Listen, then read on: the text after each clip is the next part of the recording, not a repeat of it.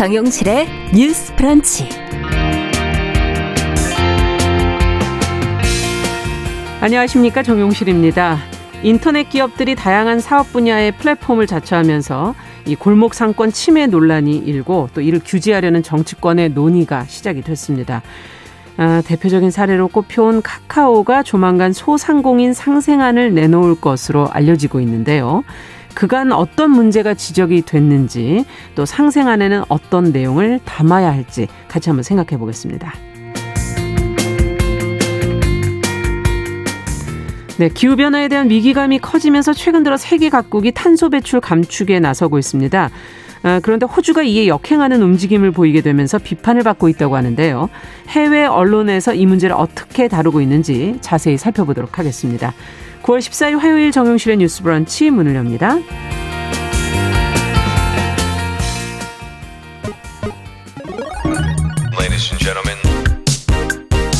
새로운 시각으로 세상을 봅니다. 정용실의 뉴스 브런치 뉴스 pick.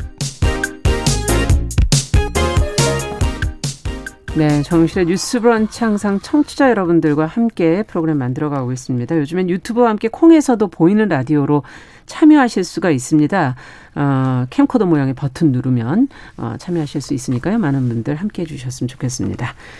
자, 첫 코너 뉴스픽으로 시작을 하죠. 화요일, 목요일 이 두 분이 든든하게 지켜주고 계시죠. 신보라 국민의힘 전 의원 안녕하십니까? 네, 안녕하세요. 정은혜 더불어민주당 전 의원 안녕하십니까? 안녕하세요. 네, 지금 이제 앞서 말씀드린 지금 IT 대기업인 카카오 어, 골목 상권을 침해한다는 비판이 이제 얼마 전부터 나오기 시작했고 정부와 정치권이 지금 인터넷 기업 규제를 강화하려는 움직임까지 음. 보이게 되면서 카카오가 뭐 소상공인 상생한 발표를 준비하고 있다 하는 보도까지 지금 나와 음. 있어요. 어떤 문제들이 지적이 되고 있는지 최근 상황을 네. 신보라 의원께서 좀 정리해 주시죠. 네. 골목상권 침해 비판 여론과 정부 정치권의 플랫폼 대기업 규제 강화 움직임에 카카오가 소상공인과의 상생 방안을 마련해서 이번 주 안에 발표할 것으로 보입니다. 네. 13일 IT 업계에 따르면 카카오는 최근 범그룹 차원에서 소상공인, 자영업자, 택시기사 등의 파트너사들과의 상생 방안 찾기에 돌입했다고 하는데요. 네. 정치권, 금융당국, 공정거래위원회 등이 최근 대형 플랫폼 기업 규제를 강화하는 움직임과도 무관하지가 않습니다. 음. 최근 정부와 국회는 플랫폼 기업을 겨냥하는 법안 발의나 토론회를 개최하고 있고요. 예. 또 10월 초 국정감사를 앞두고도 관련 기업들의 출석을 또 준비하고 있습니다. 네. 카카오는 국민 메신저인 카카오톡을 기반으로 미용실, 네일숍, 영어교육, 스크린 골프 등 골목상권으로 꼽히는 영역에서부터 아. 결제, 은행, 보험, 증권 등의 금융, 그리고 택시 대리 운전, 호출, 이런 모빌리티까지 전방위로 그러네요. 영역을 넓혀왔습니다. 음. 이에 과거 대기업처럼 골목상권 침해와 문어발식 사업 확장을 하고 있다는 비판이 나오고 있습니다. 네. 여기에 카카오가 동시다발적으로 자회사 상장을 본격 추진하면서 덩치와 내실을 다지기 위해 이용료, 수수료 등을 연쇄적으로 인상, 유료 전환한 것도 논란을 음. 키웠습니다. 예. 한편 공정거래위원회는 카카오 지주회사 격인 K큐브 홀딩스에 대한 조사에도 착수했는데요. 네. K큐브 홀딩스 관련 자료 누락이나 허위 보고된 정황에 대해 조사 중인 것으로 알려집니다. 음. K큐브 홀딩스는 김범수 카카오 의장이 지분 100%를 소유한 회사고요. 본인 회사군요, 그냥. 예, 이 예. 회사가 갖고 있는 카카오 주식이 11% 정도에 음. 있습니다. 네. 카카오 관계자는 사업 철수 등은 정해진 것이 없고 여러 상생 방안을 공동체 차원에서 고민하고 있다. 음. 시장에 참여하는 파트너들의 목소리에 계속 귀를 기울이고 상생 노력을 지속 하겠다고 밝혔습니다. 네. 자, 뭐 카카오를 통해서 뭐 뭐든 할 수 있으니 편하다. 이 플랫폼 기업이니까 그렇게 음, 느끼실 네. 수 있는데요. 어, 또 어, 어쨌든 해도 너무해서 울분을 터트리는 그런 음. 지금 뭐 소상공인들 많다고 지금 보도가 나오고 있고 두 분은 이 카카오 사업 확장에 대해서 어떤 문제가 있다고 보시는지 이제 플랫폼 기업에 대한 근본적인 문제겠죠. 그리고 네. 또 상생 방안에는 또 어떤 게 포함이 반드시 돼야 된다고 음. 생각하시는지 얘기를 좀 들어보고 싶어요. 정은혜 의원께서 먼저 좀 얘기해 주시죠. 네, 기본적으로 플랫폼 기업에 대해서는 약간 부정적인 인식 이 이제 국민 여러분들이 있는데 네. 어, 앞으로의 미래 생활에서 굉장히 우리 삶에 어, 중요한 역할을 할 것이고 음. 우리의 삶을 편안하게 만드는 어떤 하나의 새로운 방법이 될 거라고 저는 생각을 합니다. 네. 그렇기 때문에 이 플랫폼 기업을 어떻게 음. 올바르게 선하게 움직이느냐가 가장 중요한 방향을 잘 잡아줘야 네, 된다. 관점이라고 생각을 네. 합니다. 이제 하지만 국회에서 제가 그 산업통상자원 중소벤처기업위원회에도 있었는데 네. 국회가 늘 한 발씩 느립니다. 예. 사실 지금의 저는 부동산 정책도 그런데요. 음. 이미 사고가 사건이 터지고 나서 그리고 나서 정책을 자꾸 발표를 하다 아. 보면 이미 그 정, 기존의 정책으로 돈을 번 사람도 있고 네. 이후에 오히려 더 그 돈을 벌려고 하는 사람들이 아니면 또 피해 보는 사람들이 늘어나겠죠. 그렇죠. 지금 이런 디지, 디지털 경제 같은 경우도 음. 이제 국회가 한 발짝 느린 경우가 많습니다. 사실 음. 전문가들도 많이 없고요. 네. 그리고 이게 전 세계적인 흐름이긴 한데 그 흐름을 따라가지 못하고 결국에는 이런 불만들이 나오게 되면 음. 그제서야 이게 잘못됐구나라고 하면서 규제를 시작하게 됩니다. 그렇죠. 지금 카카오 헤어샵 같은 경우도 문제가 예. 어 물론 고객 입장에서는 제 주변에 업소들을 손쉽게 찾고 그리고 예약하는 음. 것에 굉장히 편리함이 있겠죠. 하지만 어, 예약을 하면 첫 방문자에 한해서 수수료를 25%나 떼어간다고 합니다. 아. 굉장히 그 수수료의 크네요. 비율이 네, 큽니다. 음. 네. 그리고 그렇기 때문에 오히려 헤어숍들이 가격 경쟁을 통해서 소비자들을 더 유입하기 위해서 좀 무리를 해서라도 음. 경쟁을 하는 구조가 됩니다. 카카오가 지금 가장 잘못하고 있는 것은 수수료로 돈을 벌 생각을 하고 있다는 겁니다. 아. 특히 택시도 마찬가지고요. 이번에 지금 아주 심각하게 문제됐었죠. 네, 네. 그리고 이제 특히 블루 같은 것을 또 따로 이제 배정을 해서 예. 어 가끔 택시를 배차하다 보면 뭐 블루가 가까이 있습니다. 먼저 하시겠습니까?라는 어. 식의 글이 뜬다면 어, 일반 택시 기사님들은 더 가까운 거리에 있음에도 불구하고 맞아요. 배정을 받지 못하는 경우도 생깁니다. 예. 어, 이 같은 문제는 과거에 이제 네이버도 어, 있었습니다. 그래서 음. 과거에 네이버가 그 초록 공룡이라는 또 별명이 있기도 음. 했고요. 예. 그래서 정말 포식자다 이러면서 국정감사에 어떻게 보면 단골로 음. 이렇게 좀 초대가 되기도 했습니다. 하지만 네이버 같은 경우는 어느 정도 극복을 하려고 노력을 했었는데요. 음. 어, 과거에 국내만 한정되었던 사업을 이제 글로벌적으로 성과를 내기 시작하면서 그렇죠. 좀 확장을 하면서 예. 인식이 많이 변했습니다. 예. 그리고 특히 어, 이런 뭐 어, 말씀드렸던 헤어샵 같은 이런 샵 N이라는 서비스가 2012년에 있었는데요. 음. 당시에도 이제 골목 상권을 침해한다 이런 음. 논란이 있었습니다. 그래서 지금은 샵 N이라는 샵 N이라는 것이 없고 스토어팜이라는 거 많이 들어보셨을 네. 거예요. 음. 어, 어떤 일정한 매출이 이하이면은 어, 입점 수수료를 받지 않습니다. 아. 그리고 사업자 등록 증도 없어도 되고 예. 그래서 개인들이 특히 소상공인들이 자유롭게 온라인을 통해서 사업을 할수 있는 음. 프로그램이 지워지고 또 이제는 소상공인 분들에게 교육하는 프로그램도 있다고 합니다. 아. 그래서 프로젝트 꽃이라고 해서 그 예. 45만 명 정도의 온라인 창업자들을 교육시키고 이런 프로그램이 실제로 그 결과 이 어, 소상공인 분들의 매출이 많이 늘어나면 사실 음. 그때는 어느 정도 뭐 수수료를 받을 수도 있겠지만 그렇죠. 정말 정말 우리가 소상공인이라고 하는 어려운 분들에게 뭐 25%다, 20%다 음. 이런 수수료를 받아가는 것은 그 소상공인이 커갈 수 있는 동력을 상실할 그렇죠. 수밖에 없습니다. 지금 더구나 어려운 상황이에요. 네, 그래서 예. 이런 것들을 조금 과거의 경험을 통해서 배워야 할것 같습니다. 음, 네네. 네. 어떻게 보세요, 신보라 영화께서도 이번에 이 네. 내용을 보시면서? 어, 실은 이제 카카오, 네이버 같은 음. 어, 이런 기업들을 빅테크 기업이라고도 그렇죠. 표현을 하더라고요. 네. 빅테크라고 하는 게 인터넷 플랫폼을 기반으로 한 네. 거대 IT 그렇죠. 기업 네. 이걸 지칭하는 이제 표현인데 실은 이런 빅테크 산업이 음. 혁신과 성장의 어떤 그런 상징으로 그렇죠. 많이 여겨져 왔고 네. 실은 어 이런 플랫폼을 통한 그런 연결, 음. 초, 이런 초연결 이런 것들을 주목을 받고 또 이제 특히나 이제 편리성이라고 그렇죠. 하는 것 때문에 음. 어 산업을 발전시키는 측면 음. 그리고 혁신의 어 측면 그리고 음. 편리성이라는 이 측면에서 어 정부나 뭐 공정거래위원회 등에서도 실은 이런 기업에 대해서는 어 키워 더 좀 더 키워야 된다라고 네. 하는 목적성 때문에 규제를 에 영역 밖에 그렇죠. 있었죠. 규제의 네. 영역 밖에 있었다고 보시면 되겠습니다. 네. 하지만 현재는 어, 일정 정도 카카오에 대해서도 어, 시민분들이 그 택시 수수료를 인상한다거나 음. 방금 뭐 얘기했던 그런 미용실이나 이런 헤어샵 그렇죠. 같은 경우 첫 뭐 25% 정도의 거의 문제라든가. 수수료를 매기거나 이런 몇몇 사례들을 음. 스스로 뭐 이제 목도하면서 아 이 기업도 이제 혁신을 넘어서 거의 독과점으로 가는 것 아니냐, 음. 독점으로 가고 있는 거 아니냐 네. 이런 우려의 목소리가 커, 크게 될 것. 크게 된 것 같고요. 예. 그런 측면에서 카카오가 어, 늦게라도 지금 상생 방안 음. 마련에 어, 착수했지만 음. 편의성과 이 독점의 문제에 이제 음. 어떻게 보면 동전의 양면이 이런 그렇죠. 부분에서 네. 예, 독점의 문제를 일정 정도 극복하기 위한 음. 어, 정치권의 노력, 음. 어, 정부의 노력은 지금 좀 필요한 단계는 와 있다라고 그렇군요. 저도 보입니다. 예.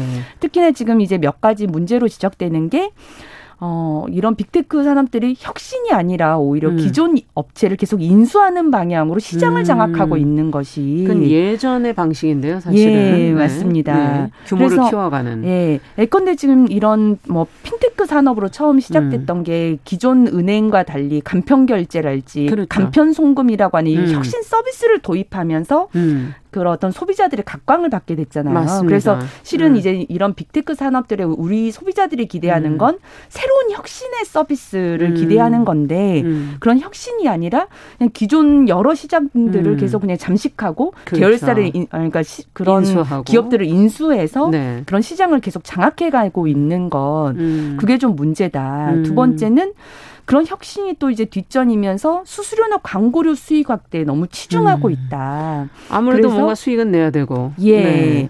그래서 어 어디 어디 표현으로는 톨게이트 기업이 되고 있다. 그러니까 이제 플랫폼이라고 하는 예. 걸 통해서만 이제 소비자들도 이게 편의성이 있다 보니까 음. 예전에는 저희가 치킨 같은 걸 주문하더라도 네. 직접 치킨집에 전화를 걸어서 주문을 맞아요. 했다면 이제 플랫폼에 들어가서 플랫폼을 통해서 음. 어 이제 전화를 하잖아요. 그러면 이제 어 업체는 업체대로 수수료를 물고 음. 소비자는 이제 그런 어 이용 요금에 수수료가 포함되기 때문에 좀 더 가격이 오르는 걸 이제 네. 하다 보니 감수하다 보니까 지금은 이게 큰 문제가 되진 않을지라도 이게 수익 구조가 쌓이고 쌓이게 쌓이게 되면 예. 그 부담이 이용 업체와 소비자 어, 소비자 모두에게 전가될 네. 가능성도 있다라고 하는 우려까지 음. 나오고 있습니다. 예.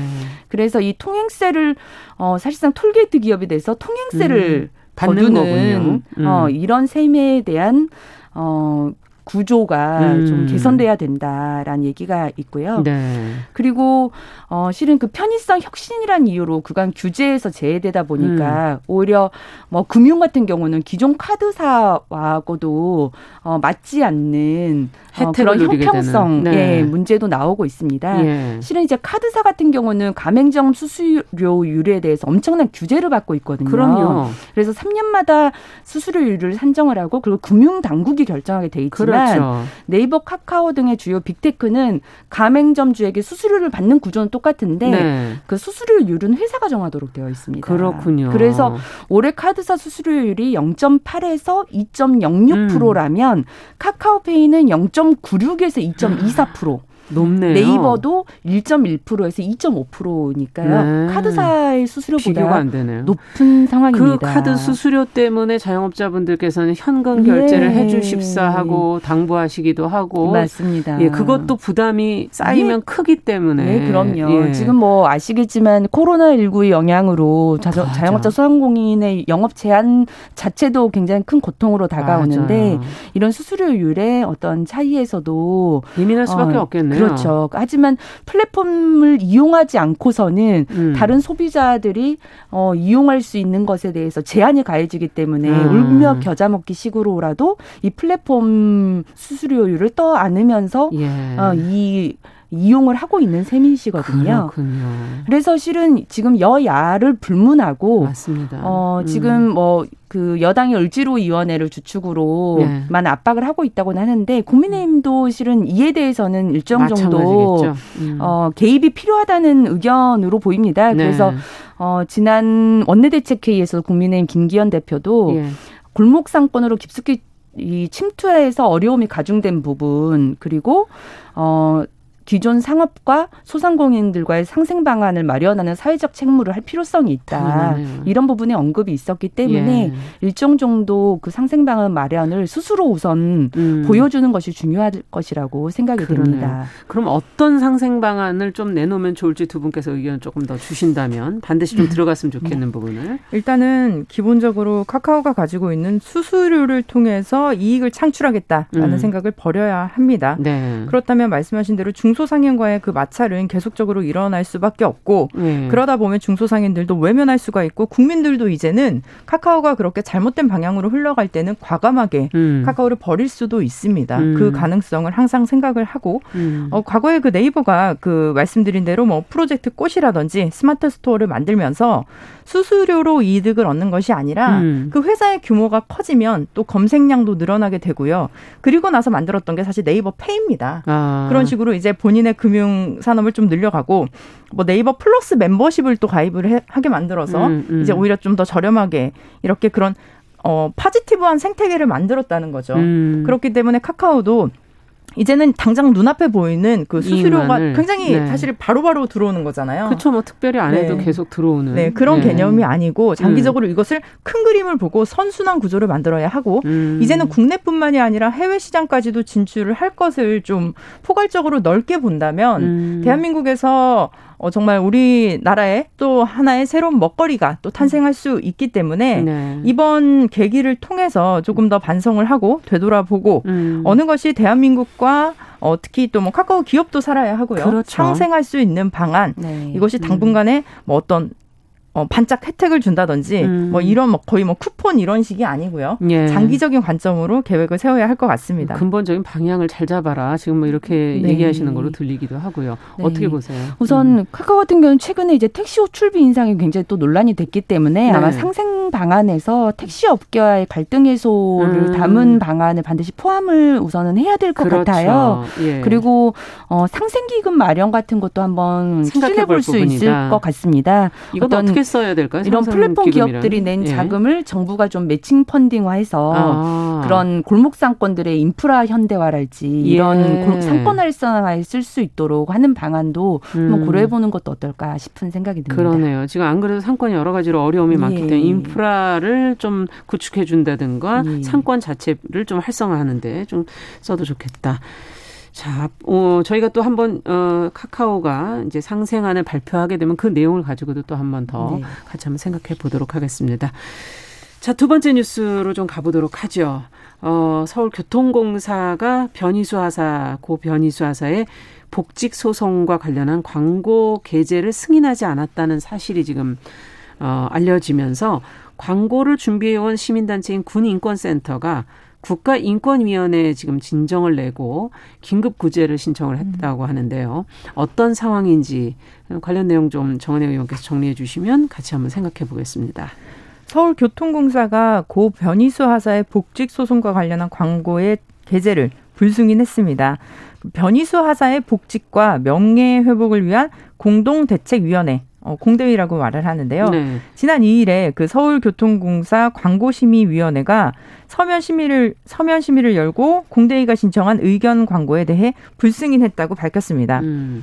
그 공대위는 지난달에 변호사의 복직 소송 승소를 위해서 어, 지하철 광고 모금 캠페인을 진행했고요. 네. 그리고 900만 원의 광고비를 모았습니다. 음. 이후 서울 지하철 1호선 시청역에 광고를 게재하기로 하고 서울교통공사에 의견 광고 심의를 신청을 했습니다. 네. 근데 지금 이것이 불어한 것이죠. 음. 그러면서 공대위는 그 공사 측에 이제 다시 광고의 재심의를 요구하고 네. 국가인권위원회의 차별 시정과 평등권 보장을 위한 진정과 긴급 구제를 신청했다고 밝히기도 했습니다. 네. 대전지법은 대전지법 행정 2부는 다음 달 7일 그고 변하사 측이 전역 처분을 취소해 달라면서 육군 참모총장을 상대로 낸 소송에 대해서 선고를 할 예정이기도 합니다. 네.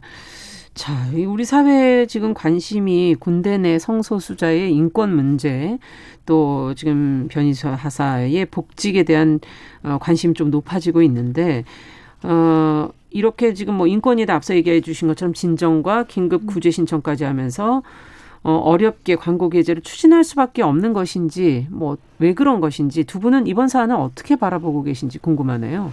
네, 개인적으로는 이제 고 변희수 하사와 관련해서는 어쨌든 지금 우리나라가 어, 진병제를 취하고 있는 나라에서 그렇죠. 어쨌든 군, 군, 군 복무를 자청해서 한 어, 사람에 대한 어떤 차별 시정에 대해서는 좀 네. 필요하다는 필요하다. 생각은 갖고 있습니다. 네. 근데 이것과는 이제 조금 별개로 지하철 의견 광고에 대해서는 음. 좀 우리가 어, 여러 가지 살펴볼 부분이 있다라고 봅니다. 음. 왜냐하면 이 지하철 의견 광고 이 게재가 어, 이번 사안에 국한된 어떤 논란이 아니거든요. 실은 꽤 몇 년 전부터 있었던 논란들입니다. 네. 이제 지하철 의견 광고라고 하는 게그 어, 서울교통공사에 따르면 예. 개인과 조직체가 특 특정의 어떤 중요 사안 또는 사회적 합의가 아직 이루어지지 않은 사안에 대해서 의견을 진술하는 광고라고 네. 이제 규정을 하고 있, 는데요 실은 어, 이 지하철 의견 광고 논란이 2018년에 굉장히 크게 벌어졌었습니다. 어, 어떤 이, 내용이었죠? 어, 2018년 음. 1월에 문재인 대통령 생일 축하 광고가 게재가 됐었는데 아.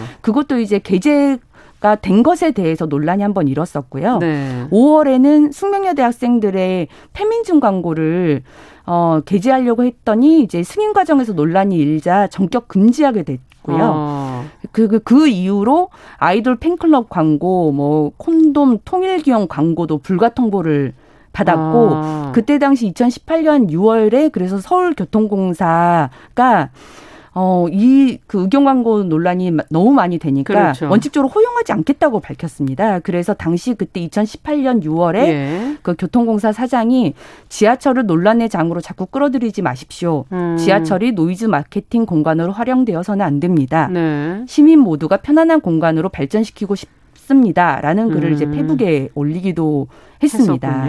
예. 그래서 그 이후로도 12월에도 이제 김정은 위원장 환영 환영 광고를 한 단체에서 걸려고 했다가 정치적 의견 광고는 안 된다면서 불가 입장을 음. 전달받기도 했고요. 네. 그러니까 네. 꽤 논란이 어 있었던 사안이죠. 네. 그리고 지난해에도 이제 성소수자 관련 광고가 게시가 이제 불어 가 됐었고요. 예. 그래서 이런 논란이 좀 끊이지 않자 실은 원칙적으로 아예 금지를 했다가 그것도 네. 표현의 자유를 침해한다는 지적을 받고 나서 아. 내부 심의를 거쳐서 어 2019년에 이 허용 가이드라인을 확정을 하고 2019년에 네, 심의위원회를 만들어서 이제 그걸 심의할 수 있도록 네. 규정을 네. 바꾸게 됐고요. 네. 그 어, 체크리스트 이제 허용 가이드라인, 가이드라인. 체크리스트의 내용을 보면 네. 정치인의 이름 정책들이 표출되어 있는가의 여부 안 된다. 어, 공사 건. 정치성 정치적 중립성에 방해될 수 있는 뭐 광고, 네. 성 역할이나 고정관념, 편견을 포함하고 있,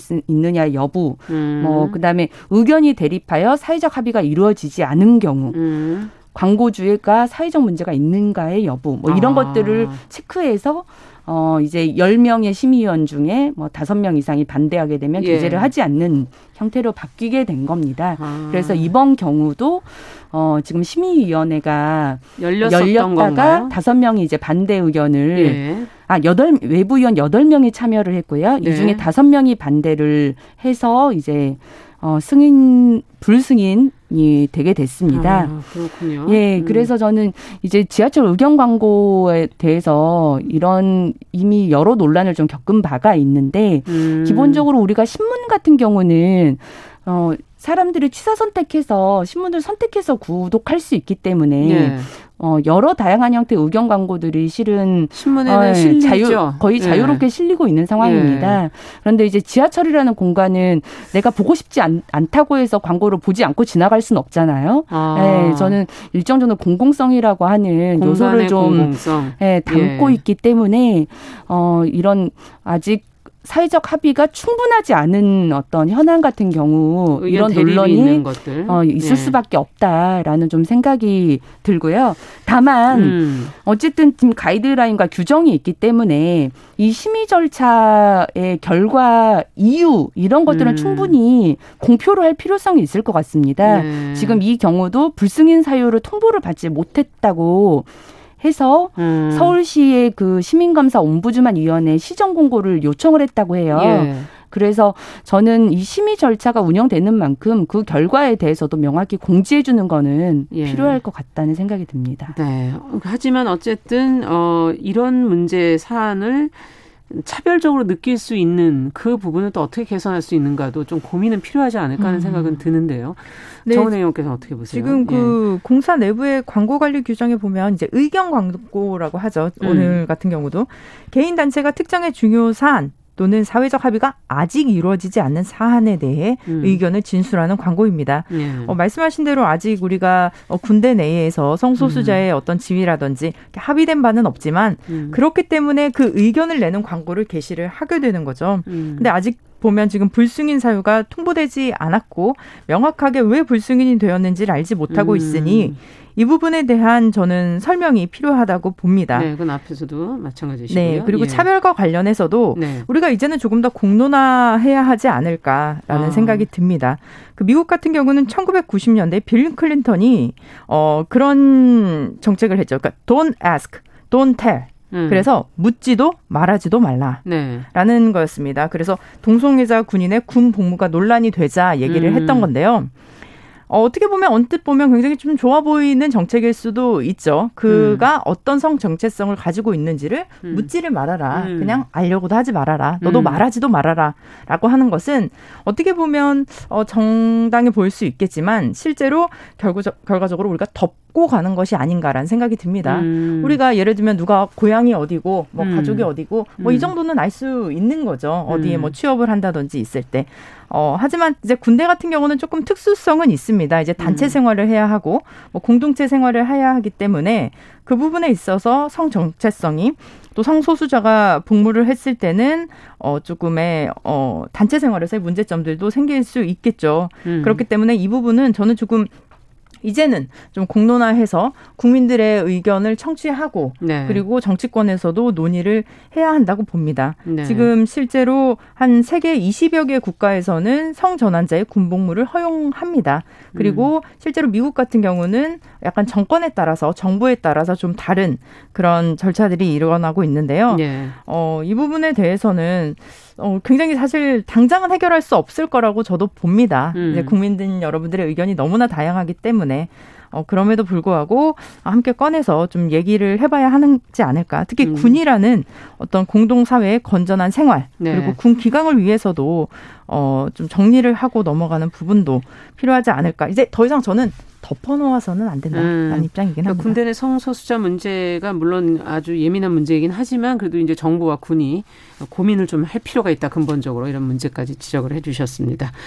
자 뉴스픽 여기까지 듣죠. 정은혜 신보라 의원과 함께했습니다. 말씀 잘 들었습니다. 감사합니다. 네, 감사합니다. 감사합니다. 네, 정용실의 뉴스브런치 듣고 계신 지금 시각 10시 32분이고요. 라디오 정보센터 뉴스 듣고 오지요. 북한의 장거리 순항미사일 시험 발사로 한반도를 둘러싼 긴장이 다시 고조되는 상황에서 중국의 왕이 외교 담당 국무위원 겸 외교부장이 오늘 저녁 1박 2일 일정으로 한국을 방문합니다. 교착 상태에 있는 북미 비핵화 대화 재개 방안 등이 논의될 것으로 보입니다. 국민의힘 공명선거 추진단장인 김재원 최고위원은 윤석열 전 검찰총장의 고발사주 의혹 제보자인 조성은 씨가 박지원 국가정보원장을 만나기 전날인 8월 10일 100여 개 대화 파일을 다운로드했다고 주장했습니다. 오는 2028학년도 대입부터 지방의대, 치대, 한의대, 약학대학의 경우 전체 입학 인원 중 최소 40%를 지역 인재로 선발해야 합니다.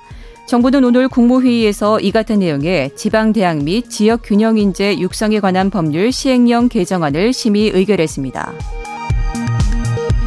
경기도가 한강다리 중 유일한 유료도로인 일산대교의 민간관리 운영권을 회수해 무료화하는 방안을 추진키로 한 가운데 고양시가 일산대교 무료화나 통행료 인하를 위한 법정 소송 절차에 들어가기로 했습니다.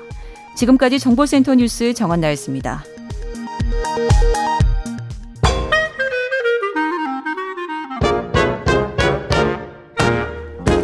모두가 행복한 미래 정용실의 뉴스 브런치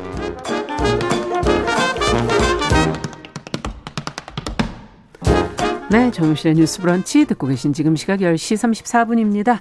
시인의 시선으로 뉴스와 세상을 보는 시시한가 시간입니다. 오늘도 방수진 시인 잘해 주셨어요. 어서 오세요. 네, 반갑습니다. 오늘 어떤 얘기 좀 해 볼까요? 혹시 아나운서님께서는 MBTI라는 거 아, 들어봤죠? 들어오셨... 네, 요즘 네. 굉장히 유행하고 있는데요. 이게 회사 들어오면 많이들 해요. 네. 요즘 이제 음. 예전에는 혈액형이나 띠, 별자리 테스트 같은 것들로 이제 사람의 성격을 규정하는 아. 그런 것들 을 많이 했었는데 요즘엔 MBTI MBTI가 대세라고 아, 이거 되게 합니다. 복잡한데 많고 유형도 맞습니다. 네. 사실 이제 이 구체적인 여러 문항에 답을 해서 음. 이제 마이어스 브릭스 유형 지표라는 거의 약자인데 이제 네. 성격 유형 검사인 거죠. 예. 이걸 통해서 외향형인 사람은 E, 내향형은 I, 음. 감각형은 S, 직관형은 N 이런 음. 식으로 조합을 해서 뭐 음. ENFP, 뭐 INTP 이런 식으로 16개의 결과가 나오는데요. 네. 이제 젊은 세대에서는 이걸 신뢰하는 분들이 꽤나 많고 이 신뢰를 넘어서 사실 신봉하는 사람들도 있다고 합니다. 아, 뭐 혈액형 신봉하고 이러듯이? 네, MBTI 아. 신봉자들이 많아졌는데요. 네. 뭐한 취업 포털 사이트에서 직장인 870명을 대상으로 MBTI 관련 선물 조사를 했더니 사실 자신의 성격과 MBTI가 얼만큼 일치합니까? 라는 질문에 음. 그렇습니다라는 답변이 81.7%나 됐다고 합니다.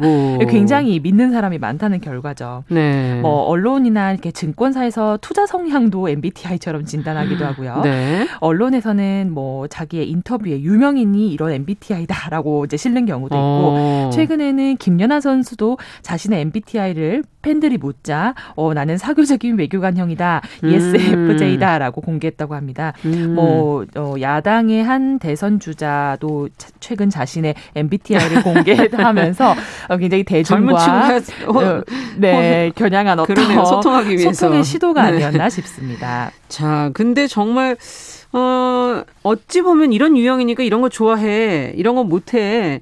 너무 규정하는 거 아닌가 이런 생각도 좀 들기도 하고 스스로 그 틀에 갇히, 갇히는 거 아닐까? 네. 뭐 이런 생각도 들고 또 상대한테 나 이런 사람이니까 그냥 그렇게 해줘. 이렇게 들리기도 하거든요, 저는. 맞습니다. 음.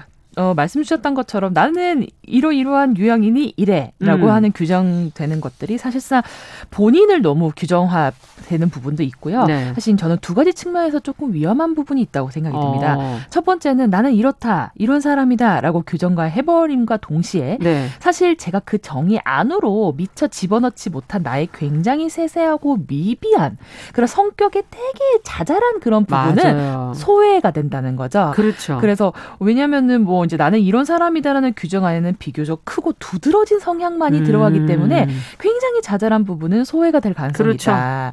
두 번째는 나는 이렇다 이런 사람이다라고 말하면서 어, 타인의 지적이나 어떤 음. 타인의 불편한 표현에서 비교적 굉장히 빠르고 편하게 면죄부를 받을 수 있다라는 거죠. 아. 어, 원래 그게 아니었다면 어 그랬어 미안해 몰랐어라고 하는 반응이 그래 음. 내가 좀 이런 성격이라 네가 좀 이해해 이렇게 반응이 될 수 있다라는 거죠. 네. 그러다가 뭐 또 검사 다시 해보면 다르게 나올 수도 있지 않나?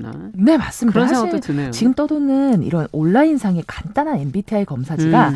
사실상 전문 정신건강의학과에서 진행하는 검사지에 비해서는 굉장히 미비하다고 해요. 그렇죠. 사실 이게 정확도를 사실상 의심해볼 만도 한데요. 음. 뭐 산도 강물도 변하는데 사람도 좀 세월에 따라 변하지 않을까요? 아, 그럼요. 오늘 한 MBTI와 사실 10년 뒤가 또 똑같다고 누가 자신할 수 있을지 아, 그렇죠. 그것도 좀 궁금합니다. 방수진 씨는 어떠세요? 어떤 유형이시고 믿으세요? 저도 뭐 사실 안 믿는 건 아닌데 어. 맹신은 아니고요. 네. 말씀드렸다시피 사람이 조금씩 변한다고 말씀드렸잖아요. 음. 그래서 저도 좀 변하는 게 아닌가 생각이 드는 게 저는 분명 일전에 검사했을 때는 음. 이제 어, 자유로운 뭐 저기 활동가 ENFP가 나왔었거든요. 음. 근데 세상에 이번에 다시 이 방송을 준비하면서 제가 다시 한번 해봤더니 네. 정의로운 사회운동가가 나온 거예요. 아. 그러니까 이게 이제 예전에는 로빈 윌리엄스나 윌 스미스 같은 배우들과 비슷했는데 예. 지금은 오프라 윈프리, 버락 오바마 같은 사회 정치 운동가들과 비슷해진 아니, 거죠. 저희 프로그램 하시다 바뀐 거 아니에요? 약간 브런치 뉴스 브런치 영향도 있지 않을까라는 생각도 듭니다. 네, 정말 근데 저는 이게 정 이뭐 앞서 얘기한 외향형, 내향형만 해도 저는 그것도 혼동이 되거든요. 네, 맞습니다. 밖에 나가 사람들 만나는 거 좋아하지만 음. 혼자 보냈을 때 회복이 되는 걸 느끼거든요. 아. 그럼 어떤 유형이라고 해야 되나요, 저는? 맞습니다. 이런 거기서부터 저는 헷갈려요. 중간 지점이 네. 사실 애매한 부분이거든요. 음. 그런데 이제 MBTI 검사를 실제로 온라인에서 해보면 네. 그 중립을 택하지 마시오라는 문구가 보여요. 저는 그게 굉장히 임팩트가 있었거든요. 네. 중간지의 선택 지 이거 말씀 주셨던 것처럼 네. 이렇기도 하고 저렇기도 한데라는 걸 하지 말라는 거죠. 그러니까 어떤 하나의 규정으로 하기 어려우니까. 근데 이런 면도 있고 저런 면도 있는 게 사실인 걸 어떻게? 사실인데 제가 억지로 그쪽을 조금 더 가깝게 선택을 해야 되는 거죠. 맞아요. 중간지의 특성을 없앤다라는 거 음. 사실상 어떻게 보면은 굉장히 복잡한 사람이라는 것을 몇 단순화. 가지 단순화시켜서 카테고리 예. 안에 넣어서 범주화해보는 음. 사실상은 조금 폭력적인 시선일 수도 있다라는 아. 생각도 저는 들었습니다. 네, 진짜 그러네요. 어떻게 성격을 구체적으로 파악해서 규정하고 음. 분류하고 이런 게 참 어려운 일인데 우리는 인간은 이걸 참 좋아하는 것 같아요. 언제나 혈액형으로 뭐 이 혈액형이냐 저 혈액형이냐 네. 따질 때도 있었고 뭐 그거 외에도 많았잖아요. 별자리를 가지고 따지기도 했었고 네, 타인을 그렇게 알려고 하는 건가요, 우리 인간은? 어, 그런 뭐 호기심과 음. 이해 욕구도 있겠지만 음. 사실 이렇게 혈액형으로 사람을 판단하고 좀 음. 해석하는 문화가 있는 것이 뭐 제가 듣기로는 일본과 한국 두 나라뿐이라고 하더라고요. 아. 다른 외국에서는 이제 뭐 너의 blood type이 뭐니 이런 문장 자체가 존재하지 않는다고 해요. 병원에나 가야 들을 수 있는 얘기인가요? 그러니까 너가 나를 수혈할 것도 아닌데 왜 이걸 물어봐 이런 느낌이 되는 건데요. 네. 그 이유는 어, 왜냐하면은 저희 입장에서는 그게 마치 나이가 어떻게 되시나요? 어, 이곳이 아, 그렇죠, 그렇죠. 그런 비슷한 동급의 질문인데 네. 듣는 사람에 있어서는 좀 다르게 느껴질 수 있다라는 건데요. 음. 사실 이렇게 혈액형이나 MBTI를 통해서 사실상 이렇게 상대방의 정보를 굉장히 쉽게 얻는 건데 그렇죠. 이게 어떤 사람을 이해하고 해석하는 데는 최소한의 물리적 시간과 노력이 필요한데 아, 맞아요. 너무 쉽게 이렇게 정보를 얻다 보니까 오히려 네. 그것이 그 사람을 이해하는 데 있어서 가림막이나 색안경이 될 수 있다고 저는 보거든요. 아, 그러네요. 만약에 제가 A형이에요 라고 하면 순간 저희 머릿속에는 그런 생각이 들죠. 아. 흔히 말하는 어, 소심하겠다. 맞아요. 아니면 세심하겠다. 네. 그런데 그 사람이 굉장히 대담하게 행동했을 때 음. 혼란을 겪게 되는 거죠. 맞아, 맞아. 진짜 사람의 모습을 판단하는데 어쩌면 이런 MB MBTI가 약이 아니라 독일 수도 독이 있다라는 있네, 생각이 저는 들었었고 아. 이런 그룹화하기, 공통점 찾기 음. 이게 좀 더 나아가면 솔직히 내 편, 니편 만들기의 성향도 저는 띌 수도 있다고 그 보거든요. 왜냐면 너 우리는 무슨 형, 나는 이런 형이니까. 어. 예. 이런 것들이 사실 어뭐 관계 맺기에 수월함을 얻는 데 도움을 받는 음. 것도 있겠지만 어, 너랑 나랑 같구나 하면서 위로를 받는 측면이 분명히 있겠지만 한편으로는 이렇게 우리가 잣대가 되어버리는 이런 예. 현실이 마치 우리가 새장 속에 새를 넣어놓고 이렇게 구경하는 음. 것처럼 음. 왜 우리가 상대방의 틀 안에서만 봐야 하는 그런 권리가 아. 누구한테 있는 것도 아닌데 우리가 너무 그걸 주된 시선으로 바라보게 되면 굉장히 음. 그것은 우리 서로를 새장 속에 새로 느껴지게 하는 그렇죠. 거 아닐까? 그래서 재미와 즐거움의 요소로는 좋지만 네. 이걸 주된 시선으로 사용하는 건 좀 위험하다 이렇게 생각이 듭니다. 그러네요. 인간이 얼마나 미묘하고 다양하고 고유한 그 성격들을 갖고 있는지. 그럼요. 예. 자, 그렇다면 이와 관련해서는 뭐 어떤 시를 읽어야 되는 건가요? 네. 그래서 저는 앞에서 말씀드렸던 것처럼 이세장 속의 새가 이미지로 음. 싹 떠올랐거든요. 그래서 아. 교과서에서 배웠던 익숙한 작품 중에 하나인 김광석의 성북동 비둘기 음. 이 작품이 생각이 났습니다. 음. 보통 뭐 이 시는 학교에서 사랑과 평화의 상징인 비둘기가 이제 도시 개발로 음. 인해서 좀 보금자리를 빼앗긴 채 쫓겨다니는 신세를 좀 이렇게 형상화한 작품이라고 알려져 있는데 네. 문명의 이기와 발달이 좀 비둘기로 형상화된 이런 자연에게는 폭력적일 수도 있다라고 저는 이제 해석을 하고 음. 우리가 가지고 있는 이, 이 소비하는 MBTI라는 이런 것도 어쩌면 생북동에 새로 생긴 숱한 번지 그런 규정화의 음. 다름 아닐까라는 생각이 들었습니다. 네. 그래서 요거 어 잠시 마지막으로 조금 제가 읽어드리고 이제 마무리를 하면 될 것 같아요. 같은데 네. 저희 삶 속에 MBTI라는 색안경이 생기면서 좀 너무 투명한 시선이 사라진 게 음. 아닌가 이런 생각을 해보면서 어, 시를 좀 읽어보면 어떨까 네. 싶습니다. 들으면서 저희 시시 한가는 마무리하도록 하죠. 낭독하겠습니다.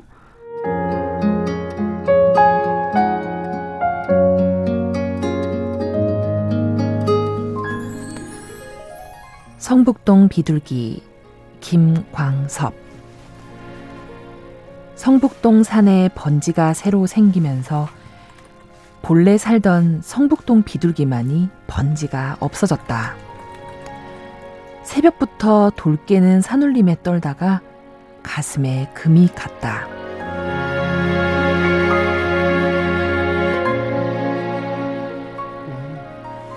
한수진 시인과 음, 시시한가 MBTI에 관한 이야기 나눠봤습니다. 감사합니다. 네, 감사합니다.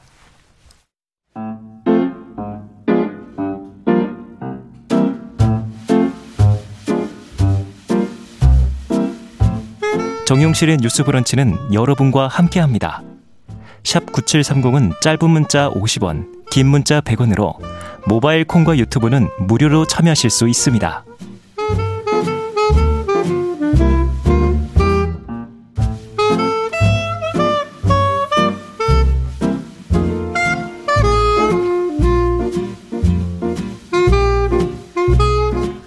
네, 정영실의 뉴스 브런치 듣고 계신 지금 시각 10시 45분 향해 가고 있습니다. 자, 이번에는 국제 뉴스 살펴보겠습니다. 조윤주 외신캐스터 잘해 주셨어요. 어서 오세요. 네, 안녕하세요. 아, 환경에 대한 관심이 어느 때보다 높아지고 있는데 네. 코로나19 대유행으로 사실 좀 봉쇄 조치가 있으니까는 환경은 참 좋아져서 오랜만에 네. 우리도 미세먼지 없는 하늘을 오랫동안 좀 보기도 했었어요. 맞습니다. 인간의 활동 움직이고 하는 거 이것부터가 이제 지구 온난화를 계속 야기하고 시작이죠. 있는데 네, 맞습니다. 모든 나라가 이렇게 생각을 하고 있는 건지 지금 뭐 앞서 요즘 날씨 보면 폭염, 가뭄, 홍수 네. 이런 것도 다 결국은 인간이 만들어 놓은 온실가스 네. 원인이 아닐까. 어 근데 호주가 지금 계속 생산하겠다 석탄을 네.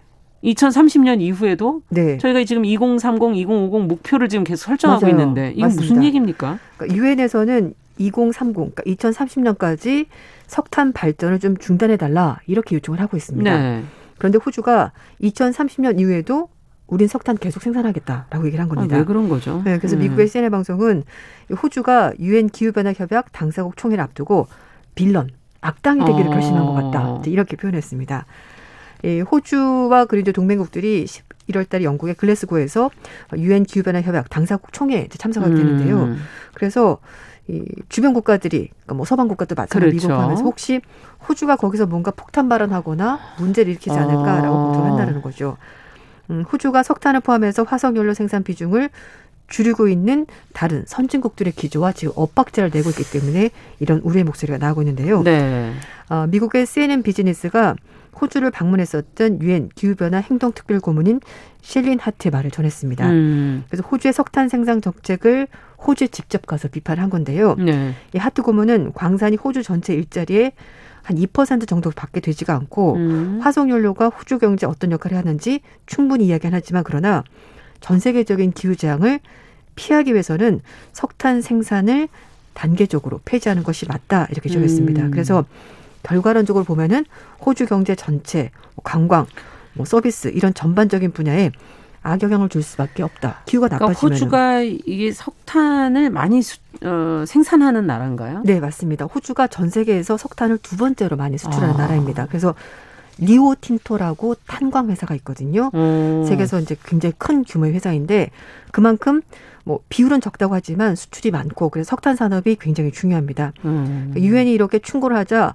호주 자원부 장관이 불쾌하다 이렇게 입장을 밝혔습니다. 어, 키스피트 장관은 석탄 산업의 미래는 어떤 해외에 있는 기관이나 단체가 얘기할 게 아니다. 이건 음. 호주 정부가 직접 결정할 일이고 그래서 2030년 뒤에도 석탄 산업 미래가 보장되기 때문에 호주는 석탄 생산 계속하겠다라고 밝혔습니다. 네.